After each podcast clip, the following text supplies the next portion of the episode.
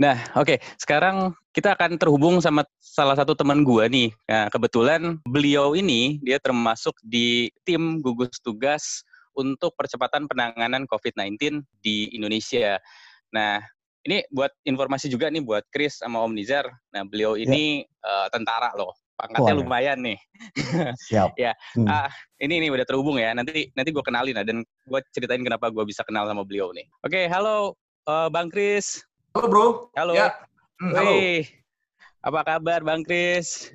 Very good. Good. Oke. Okay. Nah, jadi teman-teman, ini beliau ini adalah namanya Kolonel Kristome Sianturi. Nah, dulu gue bisa kenal itu karena pernah bareng-bareng satu tim lari ya Bang ya. Waktu ya. itu untuk Nike, Nike Challenge. Nah, kalau di Nike Challenge ya. Nah, ya. jadi kalau di episode kemarin gue sempat cerita itu kalau gue sempat ikutan Nike Lunar Run itu satu tim nih kebetulan sama uh, beliau ini. Jadi ini benar-benar lari itu bisa membuat kita kenal sama siapa pun ya, termasuk dengan tentara sekalipun gitu. Nah, Bang Kris, gimana Bang Kris kabarnya? Ya, so far so good, everything's running well, bro. masih tetap nah, berlari, walaupun suasana COVID ini kita harus mengurangi masih, yang jelas. Oke, nah Mbak Kris, di sini ada teman-teman nih, ada Om Nizar, oh, kemudian bang. juga uh, ya. kemudian juga ada Kristofik nih, kebetulan nama depannya sama-sama Kris nih. Nah, ini nih. Pokoknya kalau pakai biar pendengar kita nggak bingung, kalau ada kata bang ya, itu berarti tamu kita nih, Bang Kristo. Nah. Jadi kalau nggak ada bangnya berarti itu gua nih. Hmm. anak bawang berarti anak bawang. Lebih muda okay, masih. Jadi uh, betul betul. nah, Bang Kris, tadi kita sempat ngobrol-ngobrol nih, uh, seperti yang sempat saya WA tuh ke Bang Kris barusan. Jadi kita sempat ngobrol-ngobrol mengenai kondisi kita saat ini di tengah pandemi COVID-19 dan nanti akan diberlakukan new normal di Indonesia. Uh, Impact-nya terhadap dunia lari seperti apa sih gitu. Kemarin uh, tadi juga kita udah sempat bahas penggunaan masker untuk berlari. Nah, kita yeah. juga udah sempat nanyain sama dokter tuh gimana perspektif dari uh, medis seperti apa. Nah, kita hmm. pengen tahu nih dari Bang Kris nih sekal selaku gugus tugas hmm. ini gimana nih gitu. Mungkin sebelumnya Bang Kris bisa kenalin uh, diri Bang Kris nih ke pendengar juga di gugus tugas itu sebagai apa gitu. Oke, okay. ya selamat malam teman-teman semuanya. Saya Kolonel Kristome Sianturi, uh, Just Call Me Chris. Jadi saya kebetulan temannya Angga dulu kami dalam Nike Challenge Lunar Run, sehingga saya itu kita jadi satu tim eh, sehingga running ini juga ada suatu wadah untuk mempertemukan orang dari berbagai macam latar belakang eh, pendidikan, latar belakang pekerjaan. Jadi kita nggak ngobrolin itu, yang ada di ada di benak kita adalah hanya lari dan lari. Nah, gitu ya.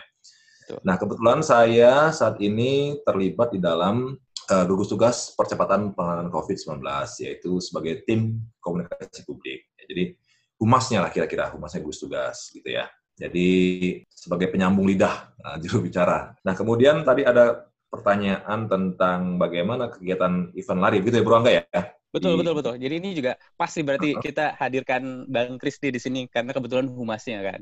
Ya, ya tadi betul Bang, pertanyaan gimana di dunia lari sekarang ini? Oke, jadi sampai saat ini kan memang kita ini masih istilahnya itu dalam perang melawan uh, pandemi COVID-19 gitu ya. Jadi saya, ceritakan dulu latar belakang. Jadi uh, okay. semua negara di dunia ini tidak ada yang ready, tidak ada yang siap menghadapi pandemi ini. Even Amerika maupun China sama saja semua pontang panting gitu ya kebijakan-kebijakan yang diambil oleh pemerintah itu adalah kebijakan yang terbaik saat ini dari kebijakan-kebijakan yang ada.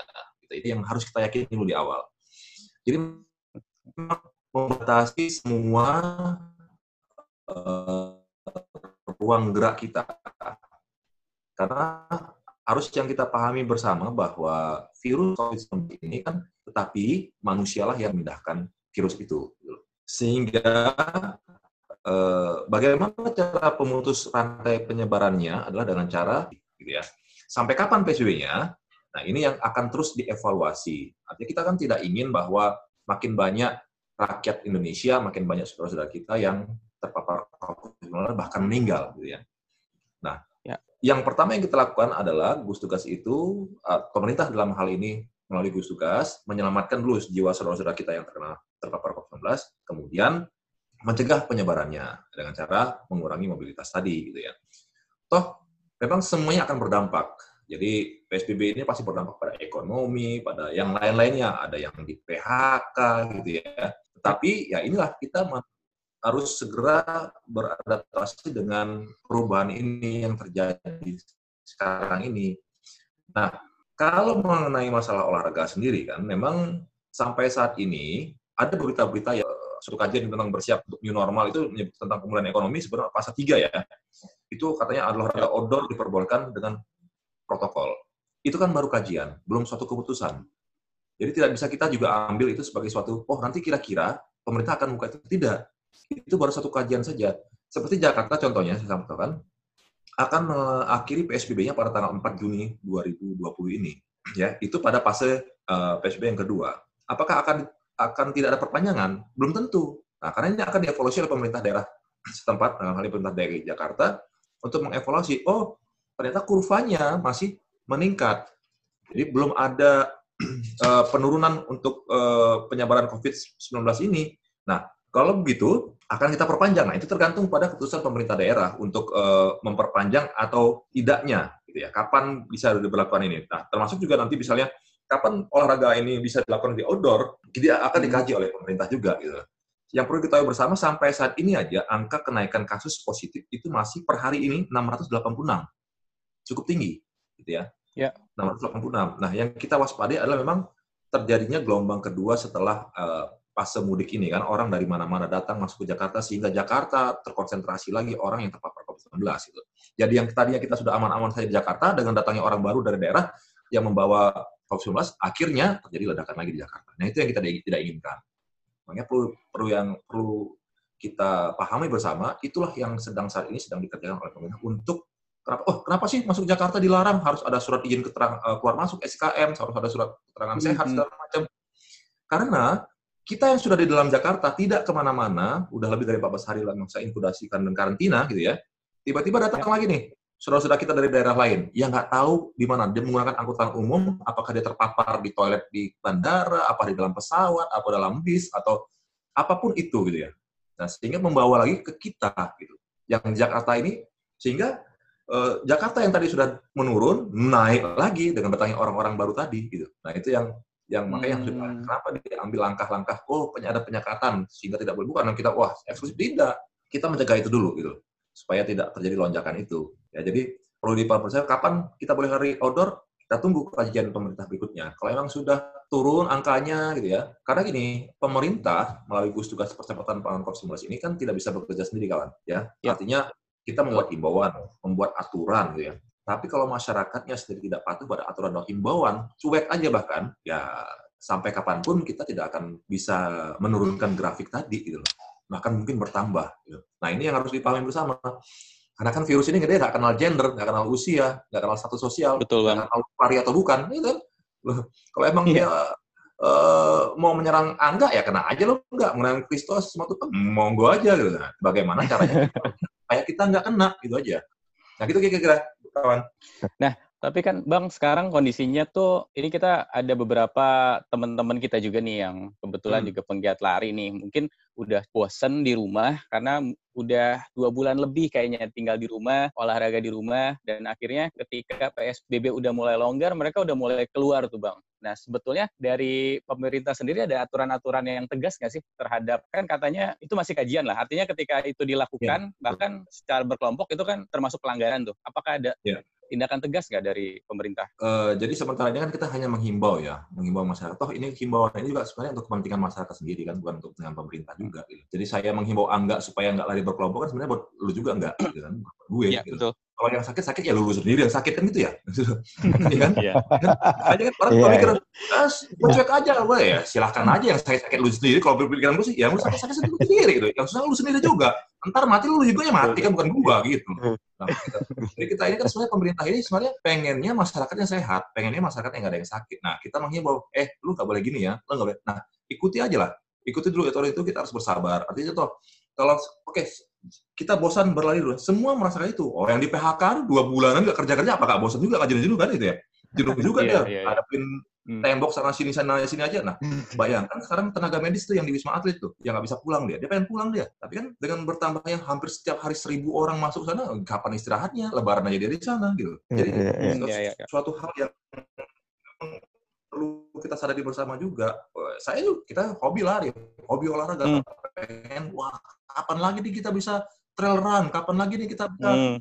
CFD-an sampai 12 kilo, 21 kilo. Ya memang situasinya lagi begini ya, jangan ke mana-mana dulu bro Nah, kita nggak tahu kan apakah Kristo, apakah Niza atau Angga atau saya ketika lari ber, berempat ini ada yang orang ngos-ngosan, senggol sana, iya. senggol sini, ludah sana, ludah sini. Kalau capek kan lari kan nggak sadar kita ludah sana, ludah sini. Droplet, yeah, iya. tertular yeah. dong. Yeah. Oke lah si Nizar, Bro Nizar mungkin sehat ya, hmm. badannya kuat, imunitasnya tinggi. Hmm. Nah, si Kristo yang mungkin lagi galau dia habis diputus pacarnya, kerjanya cuma yeah. minum mabuk-mabukan malam-malam, imunitas turun, yang sakit. Nah, gitu lah. Kok tahu bang? nah, itu Aku lihat dari mukanya masalahnya. oh iya iya iya. iya. Om, itu sebenarnya oh. bilang mana yang tua mana yang muda om. nah, Jangan senang dulu om Nizar. Kan jadi pemerintah juga mengusulkan agar kalau berkumpul itu tidak lebih dari lima orang kan. Itu pasti dengan suatu maksud gitu. ya jadi jangan lama kalaupun lari itu juga jangan rame-rame gitu. Dan harus ada jaraknya. Nah kalau kenapa tinjauannya kenapa harus pakai masker? Mungkin nanti tim kesehatan lah yang yang menjawab ya kenapa hmm uh, pakai masker. Kalau lari pakai masker itu sehat nggak sih dok? Nah, misalnya itu mah tinjauannya secara medis gitu ya. Kalau kita kan hmm. bukan ahlinya, serahkanlah pada ahlinya untuk ngomong itu kan itu. Betul, Jangan betul. Ya, ya. ahlinya ngomong itu gitu kan nggak pas juga gitu. Uh, uh. Jadi kita kan olahraga itu kan pengen sehat ya, saudara kawan-kawan sekalian, ya. kan? Nah, kita kan hmm. pengen betul, sehat. Betul. Nah, kalau dapat mudaratnya dari gara-gara lari, artinya gara-gara lari gua terkapar COVID, ini ngapain gitu loh, ya kan? Iya. Orang pengen sehat tiba-tiba dapat penyakit, gitu.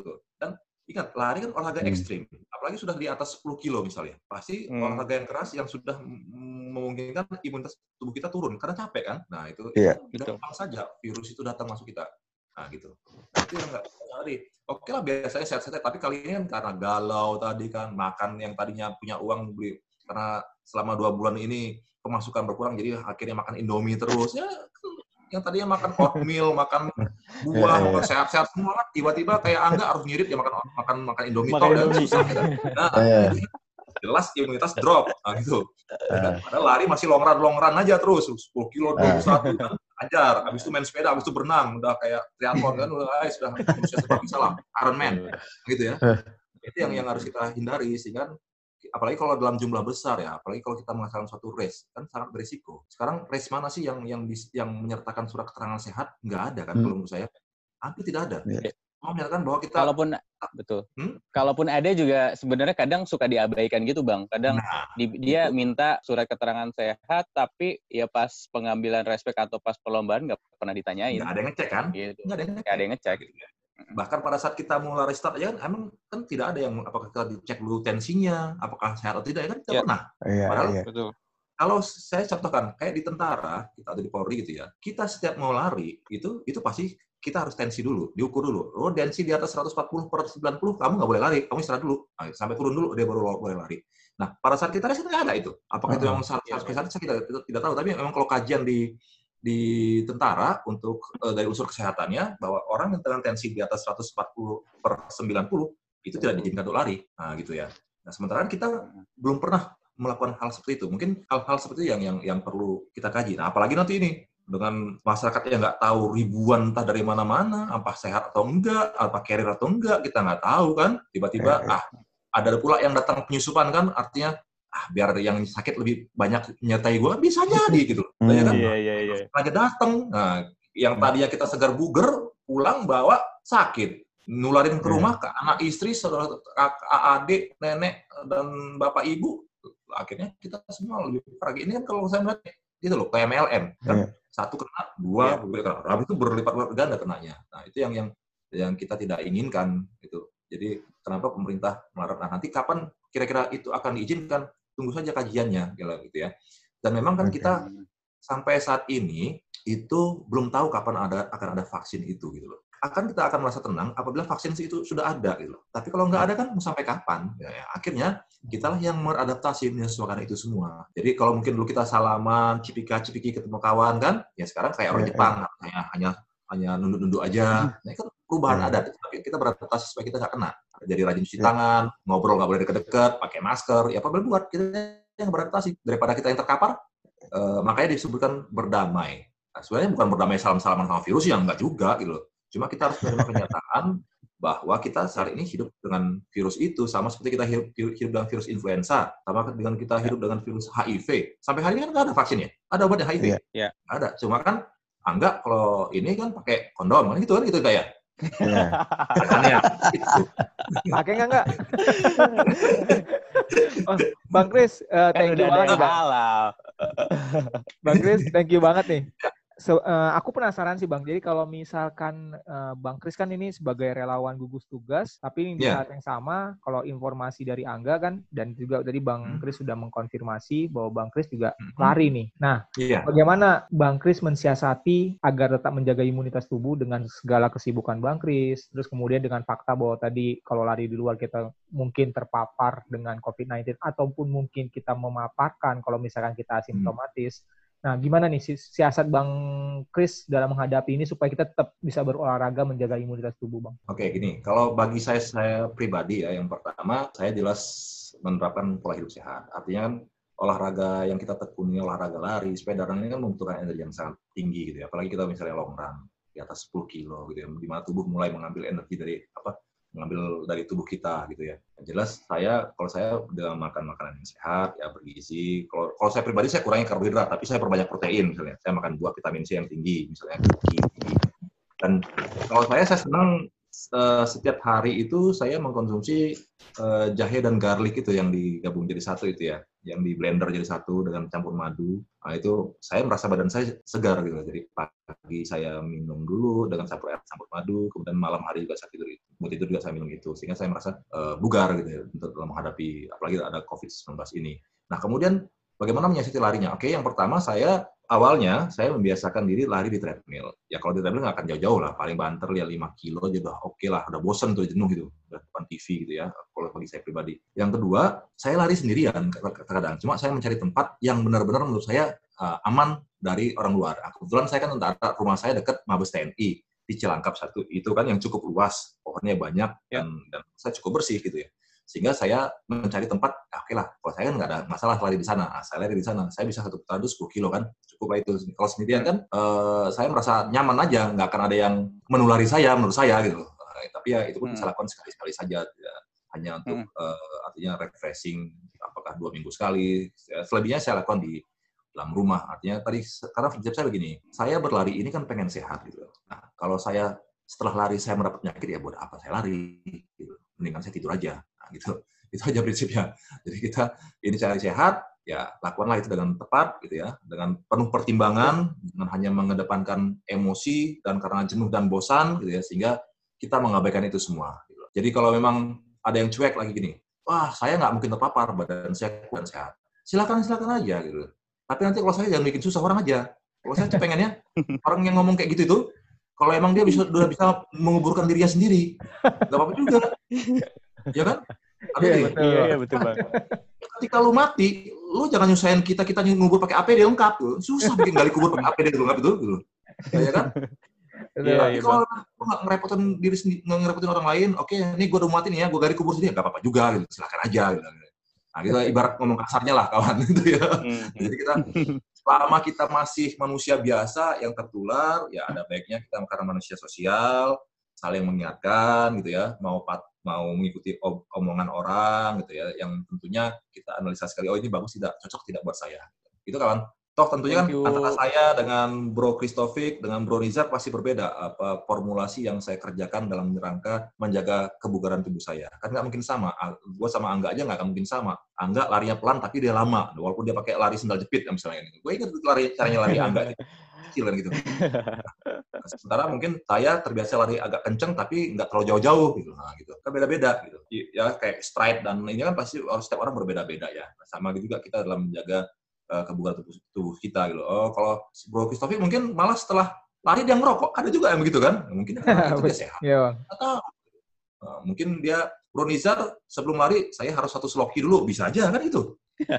nggak ngerti setiap orang berbeda-beda tapi ya, lakukan itu sesuai dengan kebiasaan tubuh kita aja menurut saya gitu kawan oke okay, thank you banget uh, Bang Kris informasinya. Uh, jadi kita banyak dapat knowledge baru nih, dapat informasi baru juga nih terkait dengan penanganan COVID yang dilakukan oleh pemerintah. Jadi memang balik lagi nih nanti ke teman-teman yang denger nih podcast kita nih, lihat lagi, pelajari lagi, kemudian ketika memang mau beraktivitas di luar rumah ya pastikan bahwa teman-teman itu udah tahu resikonya gitu. Dan ya. pastikan juga tidak merugikan orang lain ya kalau tadi kayak Bang Kris bilang gitu. Dan pahami juga bahwa kita tuh nggak pernah tahu kapan atau di mana dan kita bakal ketemu siapa yang mungkin dia uh, membawa virus tersebut gitu. Jadi yeah. ba pikirin baik-baik lagi deh gitu. Kalaupun hmm. memang mau olahraga ya pastikan situasinya aman. Oke, okay, baik. Jadi, intinya Terima, gini kawan. Ya, gimana bagus? Uh, mari lindungi diri kita sendiri kan ya. Mari lindungi hmm. keluarga kita, mari lindungi lingkungan kita, mari lindungi bangsa ini gitu. Jadi kita bisa kalau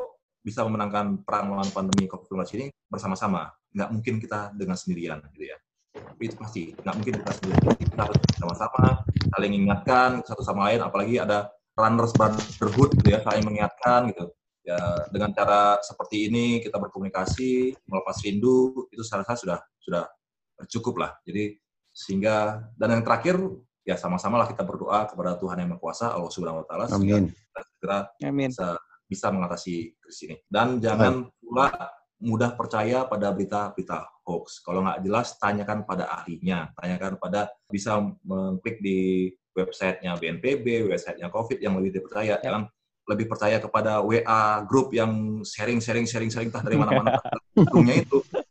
Carilah iya, iya, berita-berita yang benar-benar positif sehingga meningkatkan rasa imunitas kita. Apa happy, kita gembira, imunitas kita naik. Kalau kita lihat yang hmm. serem-serem aja itu akan menurunkan imunitas gitu ya. Karena saya pernah yeah, membahas yeah. ini, ini sebagai terapi. Bagaimana seorang yang pernah terpapar penyakit COVID-19 bisa sembuh karena dia hobinya seni, nyanyi, mengekspresikan, melepaskan stresnya, sehingga imunitas tubuhnya tumbuh. Nah, itu yang mungkin perlu uh, masukan juga buat teman-teman. Buat diri kita happy, sehingga diri kita imunitasnya tinggi. Nah, gitu. Aku kalau bisa boleh simpulin nih, uh, bagus banget nih yang pesan terakhir dari Bang Kris nih. Jadi kalau dipadatkan dalam dua kata, mungkin adalah be mindful ketika kita ingin melakukan sesuatu. Jadi jangan mikirin diri kita hmm. juga, tapi mikirin orang lain. Dan yang kedua adalah hmm. dari be mindful, stay positif. Jadi dengan ya. kita stay positif, kita uh, bisa tetap survive menghadapi virus ini.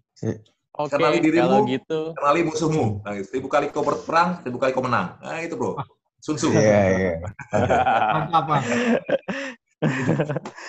Oke, okay, ya. terima kasih banyak Bang Kris. Suatu kehormatan lah buat kami bisa ngobrol-ngobrol sama Bang Kris karena kalau sekarang-sekarang tuh kita lihat Bang Kris tuh selalu muncul di TV nih, udah mulai ini nih jadwalnya udah mulai padat dan kami sih bersyukur banget Bang Kris mau banget bisa uh, sharing di sini. Dan semoga Sama-sama kita bisa ketemu di semoga kita bisa ketemu di situasi yang lebih baik lah ya Bang ya. Kita bisa ngobrol-ngobrol, ngopi-ngopi, bisa lari bareng mungkin ya satu hari nanti. Iya, iya, iya, iya. Siapa tahu kita ketemu lagi apakah di Bali, apakah di Borobudur Marathon atau di Bandung lah sampai ketemu lagi. Iya.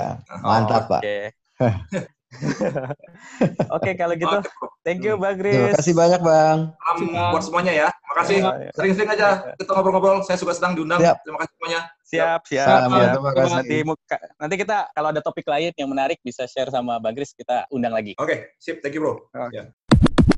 Oke, jadi barusan aja kita udah ngobrol-ngobrol dengan beberapa narasumber. Nah, dari sini kita bisa banyak dapat perspektif dan bisa kita simpulin bareng-bareng nih. Mungkin Chris mau bantu simpulin dari obrolan yang tadi kita dari dua narasumber? Ya, bener banget nggak? Kita dapat satu insight dari salah satu perwakilan medis, tadi dari dokter Katarina, di mana dokter Katarina menghimbau kalau kita tuh jangan di luar dulu, baik berkegiatan lari ataupun sepeda, apalagi sangat tidak disarankan untuk bergerombol. Dan kemudian uh, dokter Katarina juga menyarankan kita untuk memakai masker ketika kita beraktivitas di luar, dan kalau bisa aktivitas yang kita lakukan itu berada dalam intensitas yang moderate ataupun low.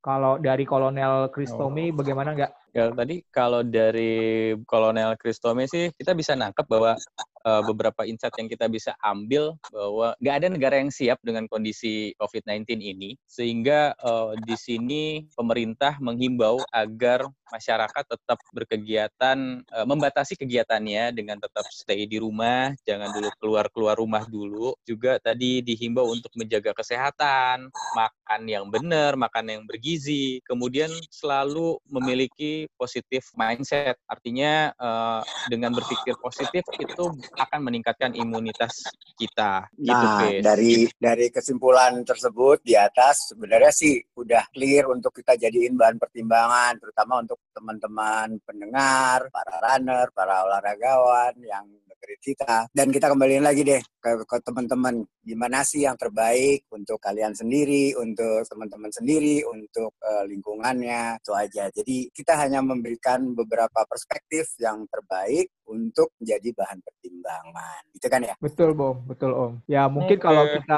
boleh banget, simpulin om. dua, mungkin ada kedua ya yang bisa kita simpulin ya enggak ya, Om Nizar ya? Iya, iya. Dalam ya. dua kata singkat dari keseluruhannya ya. Dari keseluruhannya mm -hmm. mungkin bisa kita sharing buat para uh, listener kita untuk podcast uh, channel kita yaitu be mindful on what we do and stay positive. Iya, iya. Hmm, iya, keren banget, Chris.